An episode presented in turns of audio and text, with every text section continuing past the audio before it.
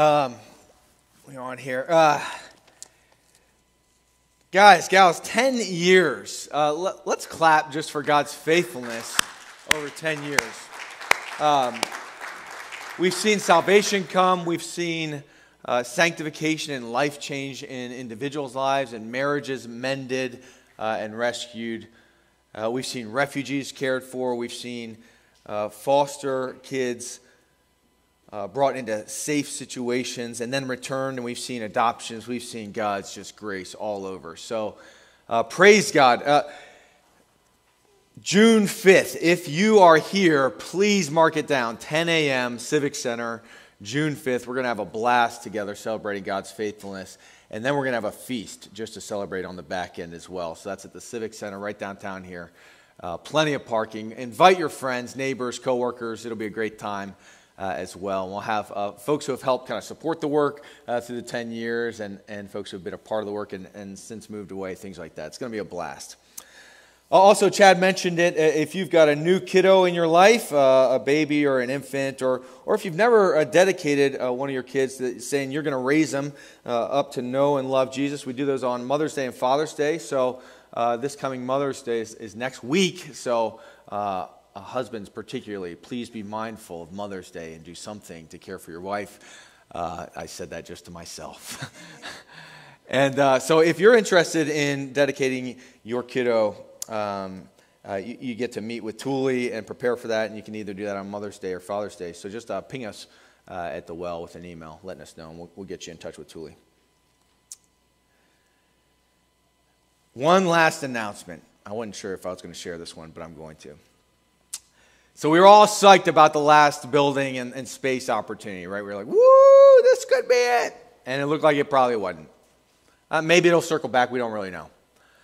Uh, there's a really amazing opportunity uh, right now that has just um, kind of blindsided us. We didn't expect this opportunity. Uh, and that's all the detail I'm going to give you. I'm sorry. Oh, shoot. Uh, we're not at liberty to share anymore right now. We're just investigating it, to kind of test the waters a little bit. Um, but in that, I mean, it's a really wonderful opportunity. Oh, that's all I can say. Uh, so if you're at home, if you're here, uh, we're just to ask you pray. Uh, so let's pray and be praying all this week. This week's a critical week uh, for this thing. So uh, would you just pray if this is for us, if this is what the Lord has, that we could have another 10, 20, 30 years of impactful, faithful uh, ministry here for the gospel, uh, sinking roots in a permanent space, man, that He would give this the space that we're praying for to us. And if it's not, man, He would make that clear too. Okay? So, uh, let's, let's all just pray out loud all at once, and then I'll close us here in a minute. Uh, God, uh, give us guidance and give us the right space. If this is it, give it to us. So, uh, like I said, that's all I can tell you. But uh, let's seek the Lord together now and all this week. Let's pray out loud all at once right now.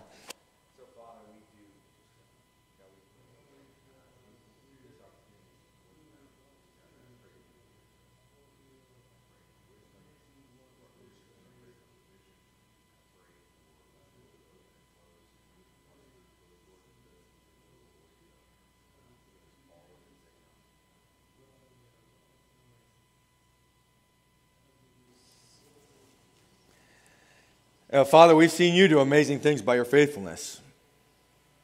Uh, 10 years of lives changed, and then this past year, just an abundant amount of finances towards the right space that you might have for us. And so we just, we wait on you. Uh, again with this one, Father, with, with this opportunity, would you just give, would you give us wisdom? Would you give us uh, provision? God, would you open and close doors if, if doors that are closed you want to bust through, would you bust through them? If, if doors that are open you want us to walk through, would you give us faith to walk through them? If doors that are closed are uh, signs of your clarity and, and stopping, would we stop? God, we trust you. We love you. Uh, we want to follow you in, into this opportunity. And, and as you guide and as you provide, we will receive. We're, we're in awe of all you've done uh, without a building, and we know we don't need a building to do the work of the gospel. But God, we pray you would sink our roots here deep in Silver Spring for generations to come. That lives would be transformed, that our kids' kids' kids would know you here at the well and be sharing the gospel with their neighbors and coworkers and friends here. And that many churches would be planted for your glory. It's in Christ and we pray. Amen. Evangelism. We hate that word, don't we? Evangelism. You, you know, if you're, if you're not a Christian, you hate the word uh, because you, think evangelism, that's what those Christians do when they make me, a non Christian, their project when they try and use me to get their agenda across. Or, or if you're not a Christian, you hate evangelism because you feel judged that, oh man, this Christian thinks he or she is way better than me and has to tell me this thing. And, and they, I can tell it's kind of a, a, grudging task for them too. If you're a Christian, you hate the word too, evangelism, don't you? Uh, because you feel guilty. I'm not evangelizing. We're not doing it enough. Are you feeling that? Like, uh, gosh, I, I don't have what it takes to evangelize. We hate the word. And Peter this morning is going to show us a way better way forward that I actually think uh, not yet Christians uh, love and Christians love this way forward that Peter gives us to simply talk about Jesus. So we're going to look at uh, Peter's way forward, and we're going to do it by saying, what did they do? What did Peter and his friends do? What did they do? And we'll look at this passage, and then, then we'll just say, man, what do we do then? If this is all they did, right, then, then, then what do we have to do uh, here in our own lives as we talk about Jesus? All they did, then all we do.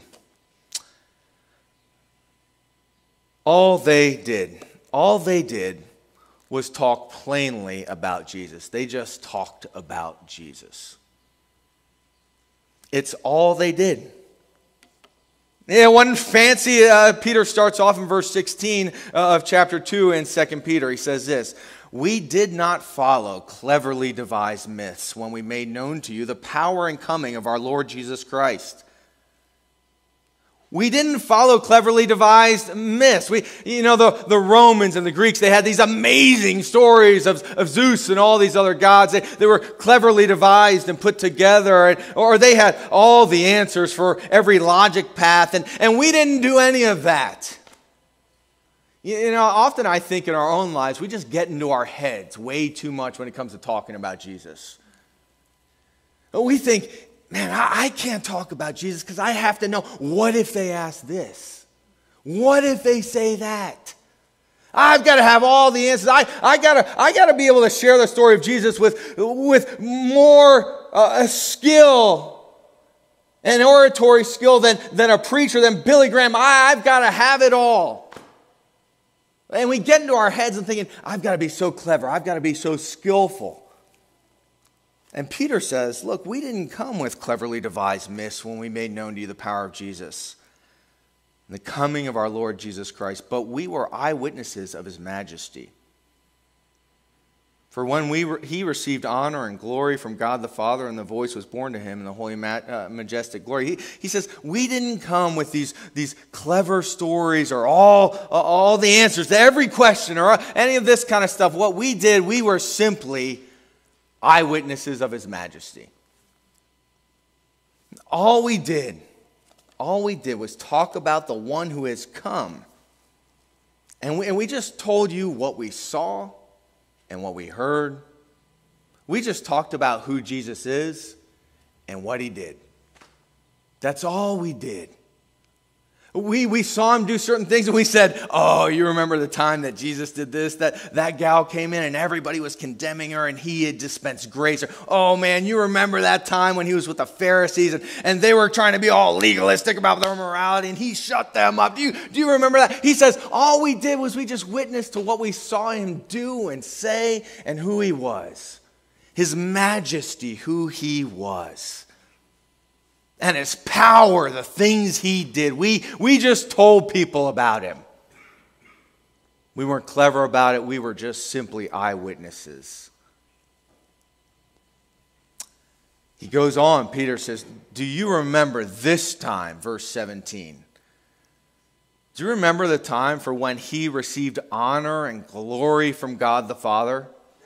Do you remember when the voice was borne to him by the majestic glory, that cloud in the sky, when the Father said, This is my beloved Son with whom I'm well pleased? We ourselves heard the very voice borne from heaven, for we were with him on that holy mountain.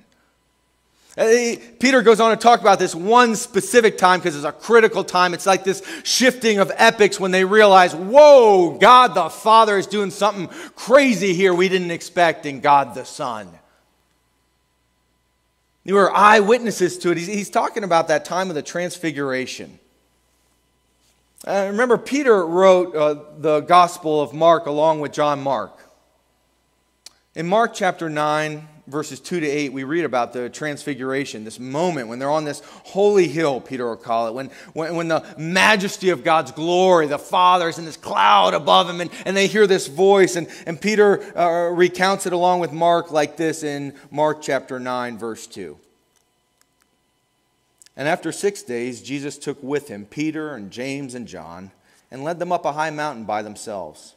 He was transfigured before him, them and his clothes became radiant, intensely white, as no one on earth could bleach them.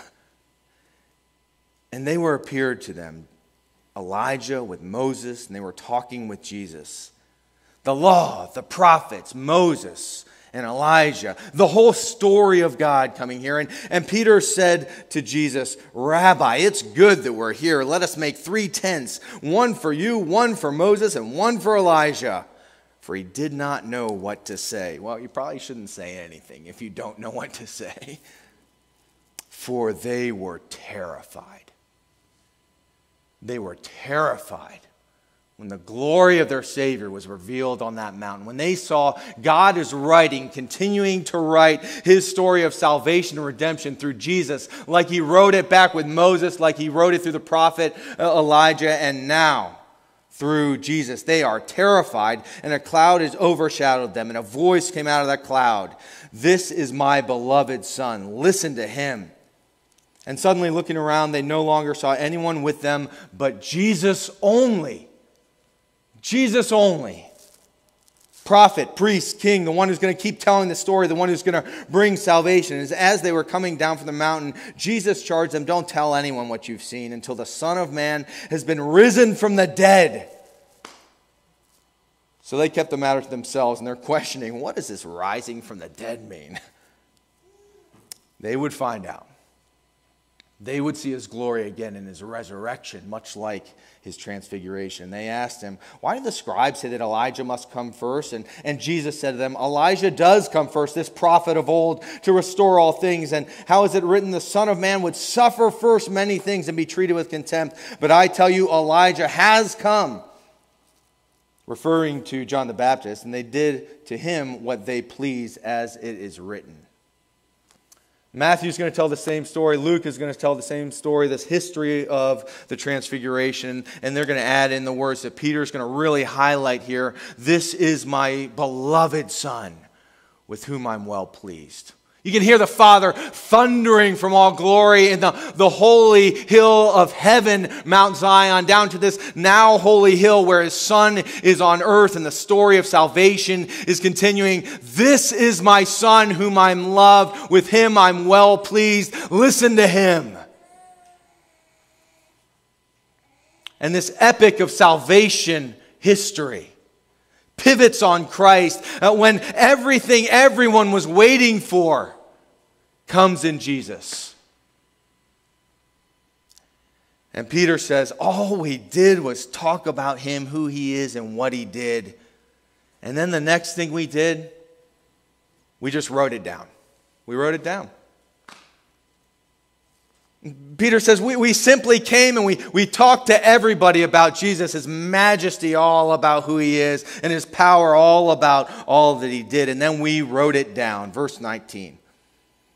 We have the prophetic word more fully confirmed We have this word of prophecy, much like Elijah had, much like Isaiah had, uh, much like Moses had, much like everyone we were waiting for who talked about this Savior who was to come, and we were all waiting for it. Now it's fully confirmed in Christ, to which you will do well to pay attention to as a lamp shining in a dark place until the day dawns and the morning star rises in your hearts. He says, What we saw on that hill it was a, a, fulfillment of Psalm chapter 2 and, and, and all these prophets who talked about one who is going to come, who's going to be a king, much like our King David, but way greater. A judge, much like our judge Samson, but way greater. A prophet, much like Elijah and Jeremiah, but, but he himself, the very word of God, not just telling us the words of God. He says, We saw it fully fulfilled, confirmed Christ on that holy hill. So don't stay in the darkness anymore. It's like a lamp is shining in this dark place. Everybody looking for hope and nobody looking to Jesus. He longs for them that the day would dawn, this new day of resurrection in their own minds and hearts as he talks to them about who Jesus is and what he's done, like a, a morning star that rises in your hearts, the, the, the beginning of forever.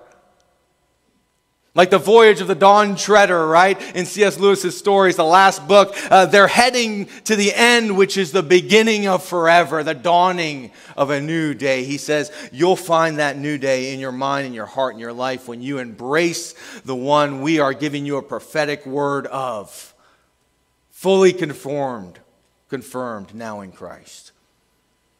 He goes on to talk about their writing, the writing of the old prophets, and now the writing of these new prophets, these apostles who saw the resurrected Jesus, were eyewitnesses writing down the scriptures for us, sealed and sufficient. Verse 20, knowing this first of all, that no prophecy of Scripture comes from someone's own interpretation. For no prophecy was ever produced by the will of men, but men spoke from God as they were carried along by the Holy Spirit.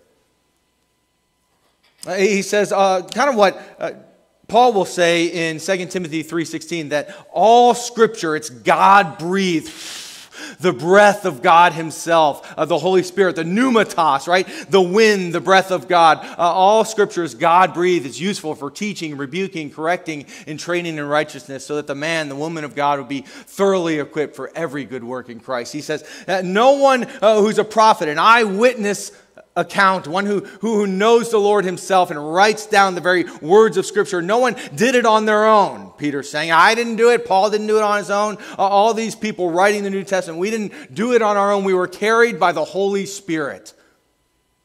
God himself speaking through us. With all of our own character and nuances, it wasn't dictation. But we wanted to write down everything we saw and heard and who Jesus is and what he did. But it wasn't just our writing, it was the very breath of God. And we wrote it down. Notice the pronoun all through the passage. We, we, we. These apostles, these initial uh, men who followed Jesus, part of the 12, who saw his life, his death, his resurrection. And, now Peter's even going to include Paul. I, I love how he says this because Paul sees the resurrected Christ in an abnormal way, is how they talk about it. At the end of Peter, uh, here's what Peter says as he's giving these final words down in chapter 3, verse 14. Because as they're writing these things, they're realizing, oh man, God's doing a holy hill kind of moment here. This isn't just me writing, I'm capturing the scriptures for all time. Listen to what Peter says in verse 14 of chapter 3. Therefore, beloved, since you are waiting for these, be diligent to be found by him without spot, blemish, and at peace. He's like, man, live a holy life for Jesus as you're waiting for him. And count the patience of our Lord as salvation, just as our beloved brother Paul, who also wrote to you, me, me and him also wrote to you according to the wisdom given to him. As he does in all his letters when he speaks in them of these matters. There are some things in them that are hard to understand, which the ignorant are unable un- and unstable twist to their own destruction, as they do the other scriptures. He says, I'm writing to you as an eyewitness, a, a prophet of the Lord Jesus. And, and also, Paul is writing to you as, as, uh, and receive them as you would receive the other scriptures. In 1 Thessalonians chapter 2, verse 13. In 1 Thessalonians chapter 2, verse 13. I just I do want to read this because it's so important for us. 1 Thessalonians chapter 2, verse 13. Uh, this is Paul writing, and he says, And we also thank God constantly for this, that when you receive the word of God, which you heard from us, this is a letter he's writing, 1 Thessalonians, you accepted it not as the word of men, but as what it really is the word of God, which is at work in you believers. See what Peter and Paul and the apostles are doing is they write down the scriptures, and John, they're saying, We are writing to you the very words of our God, capturing who this Savior Jesus is and what he did. They saw him, they heard him, just like the prophets of old. And they talked about him, and then they wrote down everything about him. When Jesus shows up on the scene, when he talks about the Old Testament and then into the New Testament, uh, here's, here's how he talks about it in Luke chapter 24.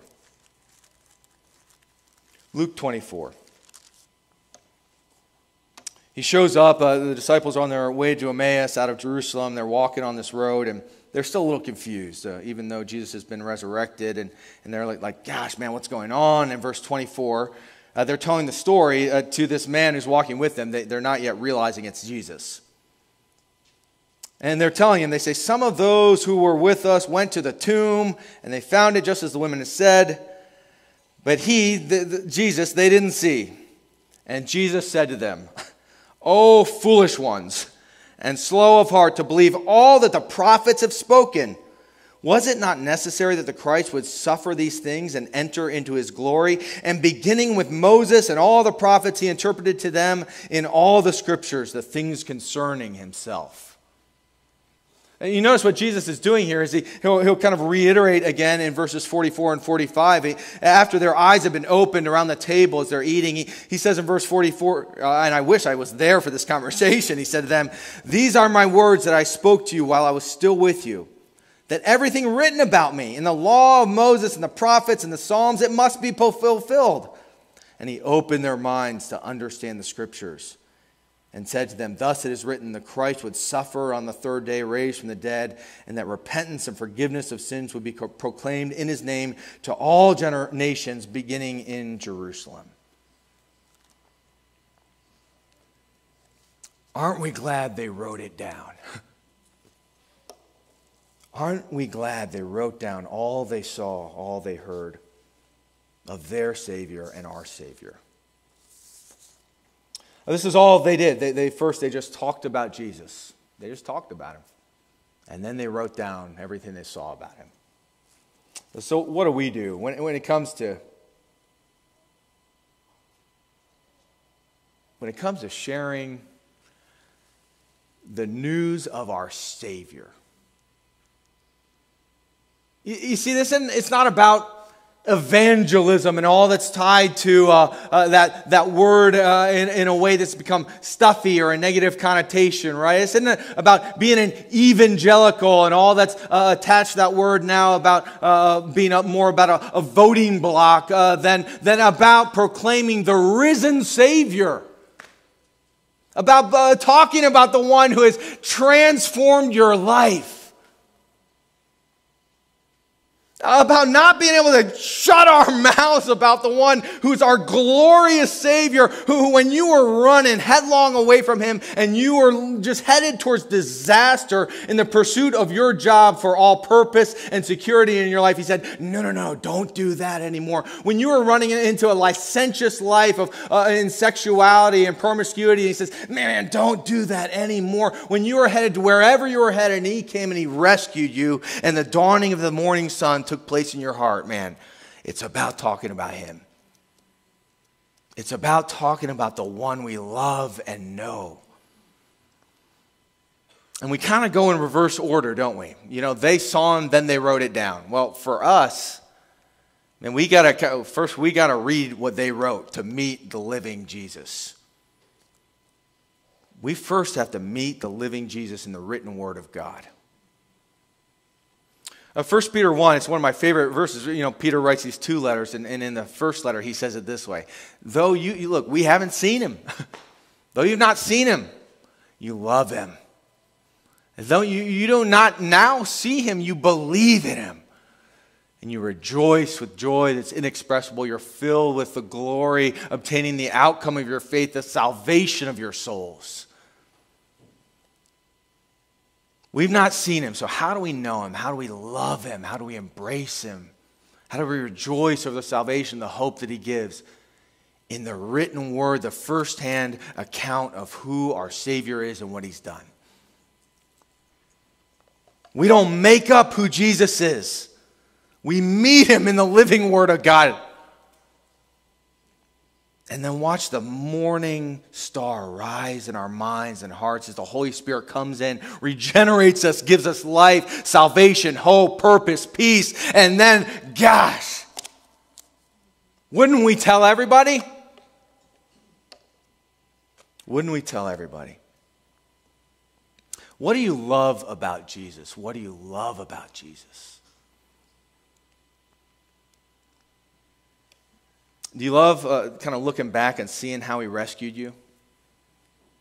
Do, do you love there's this moment in your life, even when you were following him and you had just still made a disaster of your life, and he poured a ton of grace and mercy? Do you love the fact that though you hate just this injustice or this thing that happened to you in your life and, and how it deeply scars you, do you love the fact that He has walked with you in patience and kindness, carrying you in your sorrow and suffering? And do you love just the tons of blessings He's pouring on your life through, through your job, through relationships, through just good, deep friendships? You just say, Praise God. Jesus, you, you didn't just give me salvation, you poured your grace and your mercy abundantly. What do you love about your Savior? He's living and alive with you, walking now. See, two of our biggest barriers for talking about him is that we're scared and we don't know what to say. We're scared, right? That's barrier number one. Well, if we get into the Word, here's what we're going to do. We're going to meet the living Jesus, our Savior, the Creator of the world. We're just going to say, that's the guy who's with me now when I go into this conversation. That's the guy who's with me when, when this comes up around the lunch table or, or when I'm uh, drinking a beer with a good buddy and, and I don't want to say anything, but then we remember, oh, what a mighty present Savior I got. I'm scared. I don't want to say it.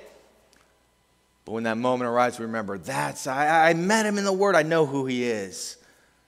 And we don't know what to say, right? But that's because, well, again, we're not meeting him in the Word. Knowing who he is, watching him transform our life, we'd have plenty to say if we knew him and he transformed us. One of my favorite parts, I, I was a young adults and, and, singles minister for about seven years in Dallas. Um, you know, they got these huge churches there, so they kind of divide all the uh, people in different places and, and have uh, pastors over each one uh, of kind of uh, uh, affinity groups. And, and, and so I, I, got to be a singles pastor, which meant, uh, which meant, truthfully, if I'm being honest, everyone wanted out of my ministry, you know. And one of the coolest parts was seeing a man or woman who, who was, was seeking a a mate in life meet them that was just one of the best. and here, here was this cool moment. I kind of, you know, matchmaker, matchmaker, make me a match. You know, I got to do that a little bit. It was before the internet, you know, I'm that old. And one of my favorite lines was, ah, oh, you got to meet her. Oh, you got to meet him. It's one of my favorite things to do. Uh, there's this one couple, RD and Emily. It's one of my favorite couples. They're just uh, fantastic. I got to hang out with them uh, a, a, couple months ago and, and see how well they're doing. And, and I, I, I had this little kind of warmth in my heart. I'm like, I introduced them. I kind of get credit for this, you know? I get no credit for it. But, but it's one of my favorite things. Oh, you got to meet him. Oh, you got to meet her. See, here's the gap in our quote evangelism. Maybe you're not in love with Jesus. Or maybe you're not in love with other people. So you're not having that moment where you're like, oh man, I love this neighbor, this coworker, this friend, I love this Savior. You gotta meet him. Oh, you gotta meet this guy. You got you, Jesus, you gotta meet this gal. And you introduce the two of them. See, I think uh, too often we're all about pushing the morality of Jesus on people before we help them meet Jesus. Uh, here's some ways then we can begin talking plainly about Jesus. Just a couple nuts and bolts, and then we're going to hear from Anna Luisa. Uh, the first is this just everyday life. Uh, I was out for a run.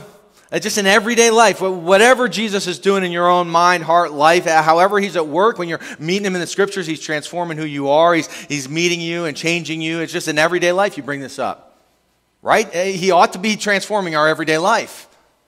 And so I'm out there running. It's, uh, it's January, and I'm like, all right, I'm getting in shape, and I'm kind of uh, taking this up a little bit. And, and this guy, uh, a good friend of mine, is out there uh, walking, and he's, he's slimming down too. And I'm like, oh man, great to see you. And he goes, great to see you too. I'm like, you're looking good. He's like, you're looking good too. I'm like, thanks, thanks. And then, and then he's like, how's your new year going? Actually, it's going great. I'm trying to exercise again, I say. And I'm trying to really actually reorient all my life again. You know, I've, I've, i try and, this is, I know it'll sound weird, but I try and spend time with Jesus and reading, reading the Bible. So I'm putting that in the morning every day. He's like, oh. Uh, but I really want my whole life to kind of be shaped by who he is and things he says. And so that's what I'm doing. Hey, all right, see you later. See you later. And we run.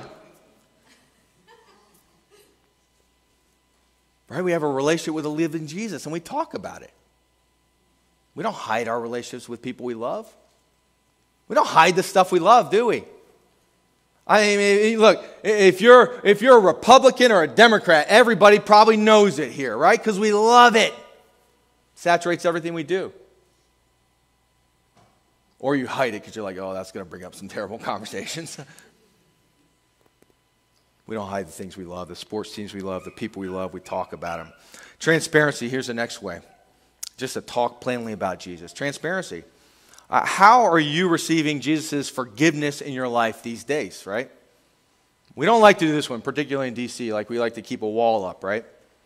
But transparency looks a lot like this. Uh, my neighbor uh, comes over, he's a real estate guy, and he goes, hey, I'd love to help you, uh, your church find a building. I'm like, cool, yeah, do it, let's do it. And so anybody who's realtor, I'm like, yeah, please look, right? And, and so uh, he goes, how you guys doing with that? And this is a year or so ago. And I'm like, I'm pretty anxious about it. And I know I shouldn't be like, I, like, we're trying to find a building, all right, that the, that the Lord would provide for us. So like, I, I realize like Jesus is going to give us this thing when he wants to and his timing and provision. Uh, so I'm just asking him for forgiveness in that and trying to look for a building. And he's like, Oh, cool. Uh, this other time, uh, a friend of mine, we're sitting around the fire pit. He's like, How you doing? I'm like, ah, Truthfully, I've just been treating my wife poorly, and I'm not, I'm not feeling good about it. He's like, Oh. And we talk a little bit about that. And he's like, Man, me either. I need help in that too. All right? Transparency. Just be transparent. How are you receiving the grace of your God these days? Being transparent. Next one uh, questions. Ask questions. Less talking, more asking. Uh, because when we ask questions, there's this uh, document, you, you probably use it. You know, please pick one up on the way out, this to whom how document. And, and on, the, on the back is this idea of share your story, but after hearing their story, right? So uh, hear their story of uh, what do they believe about God, or, or what, what, what, what did their upbringing look like, their family of origin, or, or what do they think about their work and their workplace? Just asking questions to see kind of where is the good news of Jesus good news to them specifically.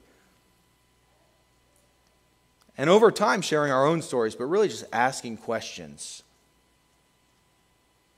Uh, I had a, a, friend just recently. He, he goes, He's telling me about his upbringing a little bit. We're just hanging out at the, uh, the bus stop, and, and he goes, Yeah, I'm kind of having a crisis of faith these days. And I'm like, Bing, crisis of faith.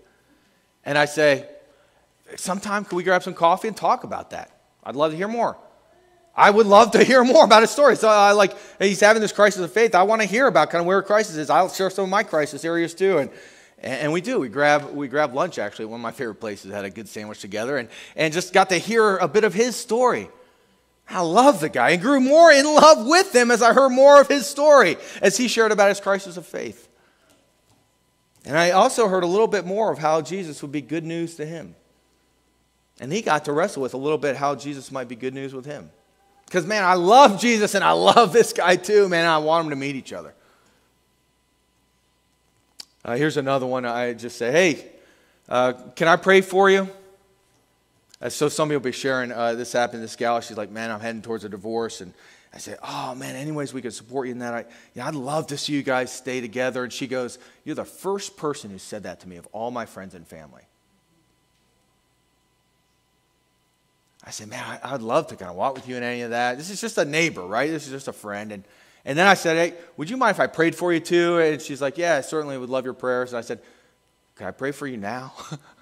she says, yeah, I love that. So I just prayed, Jesus, please be a comfort to Scal and walk with her in this.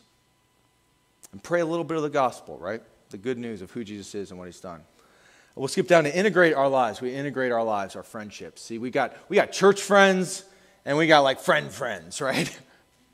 How about they meet each other and we hang out together? So our friend friends and our church friends become our friends' friends all together. And look, your Christian friends are probably going to say some dumb things along uh, with your non Christian friends. And your non Christian friends are going to say some dumb things to your Christian friends. And it'll get ugly sometimes. But man, it gets fun too to watch the gospel get into those conversations. This is all we do. We talk about the one who's changed our lives. As we get to know him more in the scriptures, and he keeps changing our lives. Now, the love of Christ compels us. The love of Christ compels us. Uh, you, know, this, this happens all over the place in our normal life. We, we say neighbors, coworkers, and friends, the people around us. But also, we, we here at the well, we're going to take some mission trips. And we're going to kind of keep ramping those up. Uh, uh, opportunities to engage with folks who are doing great work to care for, love, uh, particularly uh, national leadership uh, on the ground uh, within local churches that might bring holistic care to the areas and also bring the whole gospel to those who don't yet know Christ. That, why? So we can tell people about the one who's changed our life. we're going to send a team of seven to Kenya in a couple weeks here. So can you clap up Ana Luisa? she's just going to share a minute or two. Uh, so Anna Louise is just going to share, you know, how has Jesus changed her life, and then how are they going to share the gospel, the good news? Because, uh, man, this is it. We got to share the good news of who Jesus is and what He's done.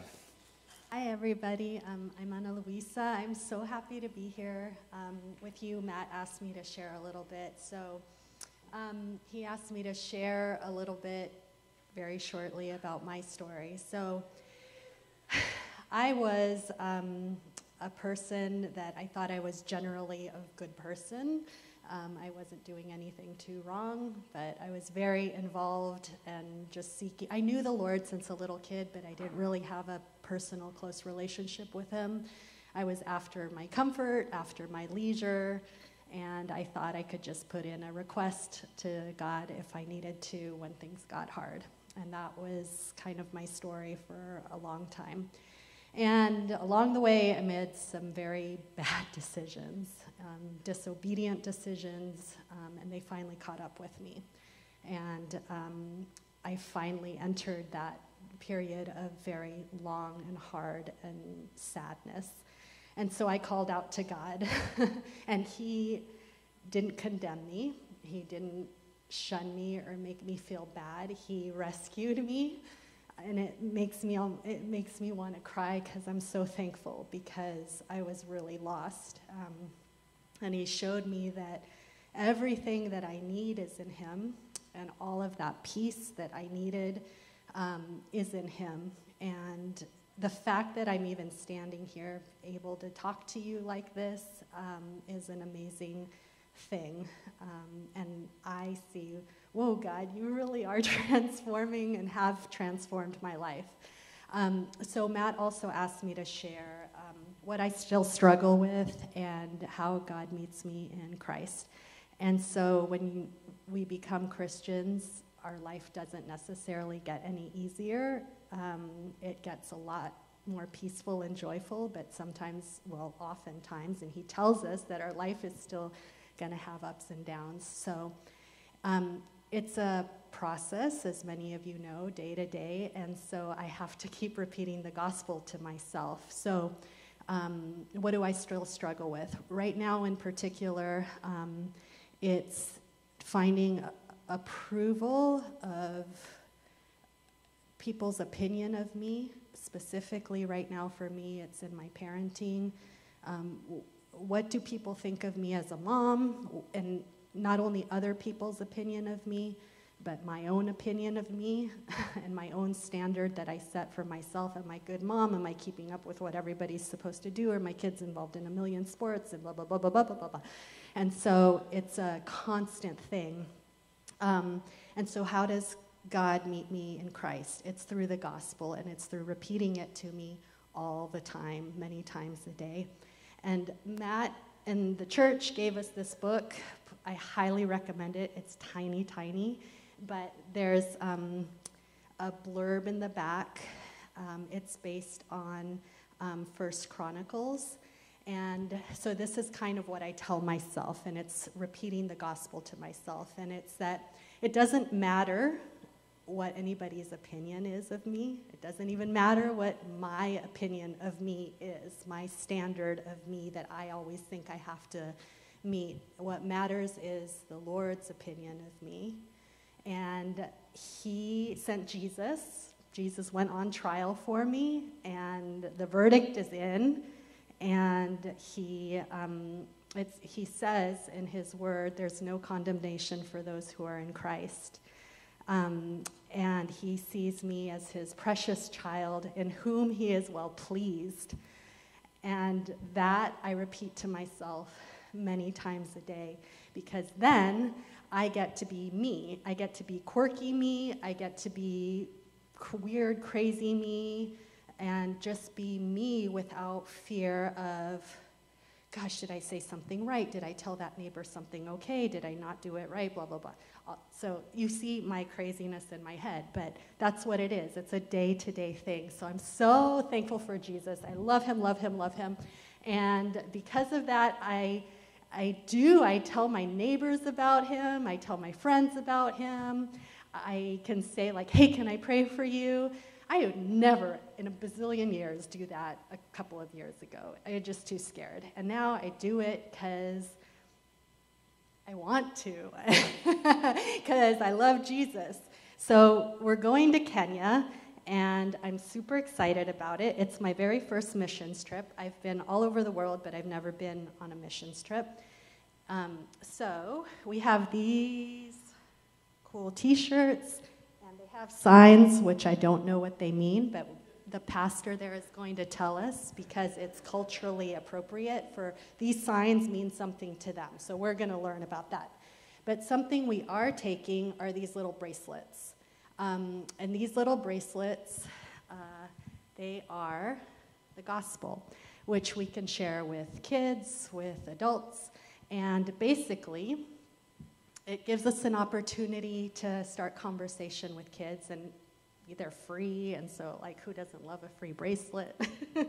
so basically, it, it is the gospel. The dark bead represents um, our sinful hearts, things that we do and say um, that do not please our Lord, who is holy and wonderful and wants, you know, wants a relationship with us. The red is the blood of Jesus that was shed um, to clean our hearts, to pay for our sins, to bring us back into relationship with God. The white is the peace that we get when we um, accept salvation and our life dramatically changes. Um, green is, uh, reminds us of a tree and life, and that's what our life becomes in Jesus. Um, it bears fruit so that other people can see who our glorious God is and how we've changed. And yellow reminds us of treasure because salvation is a treasure that we need to share with everybody else because people are dying without knowing Jesus. And so we're excited to share these with um, people in Kenya and would really appreciate your prayers as we go out there. And um, that's it. Thank you very much. Thank you, Sharon. Thanks for sharing. Ah, that was good. Thanks.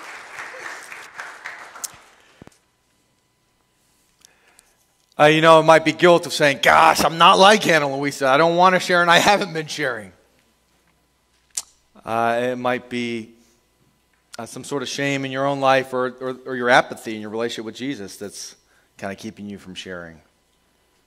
And every week we're reminded oh, what a great Savior we have who ran towards us in our sharing, in our not sharing, in our apathy, in our shame, in our, in our brokenness, and all of it. He ran towards us.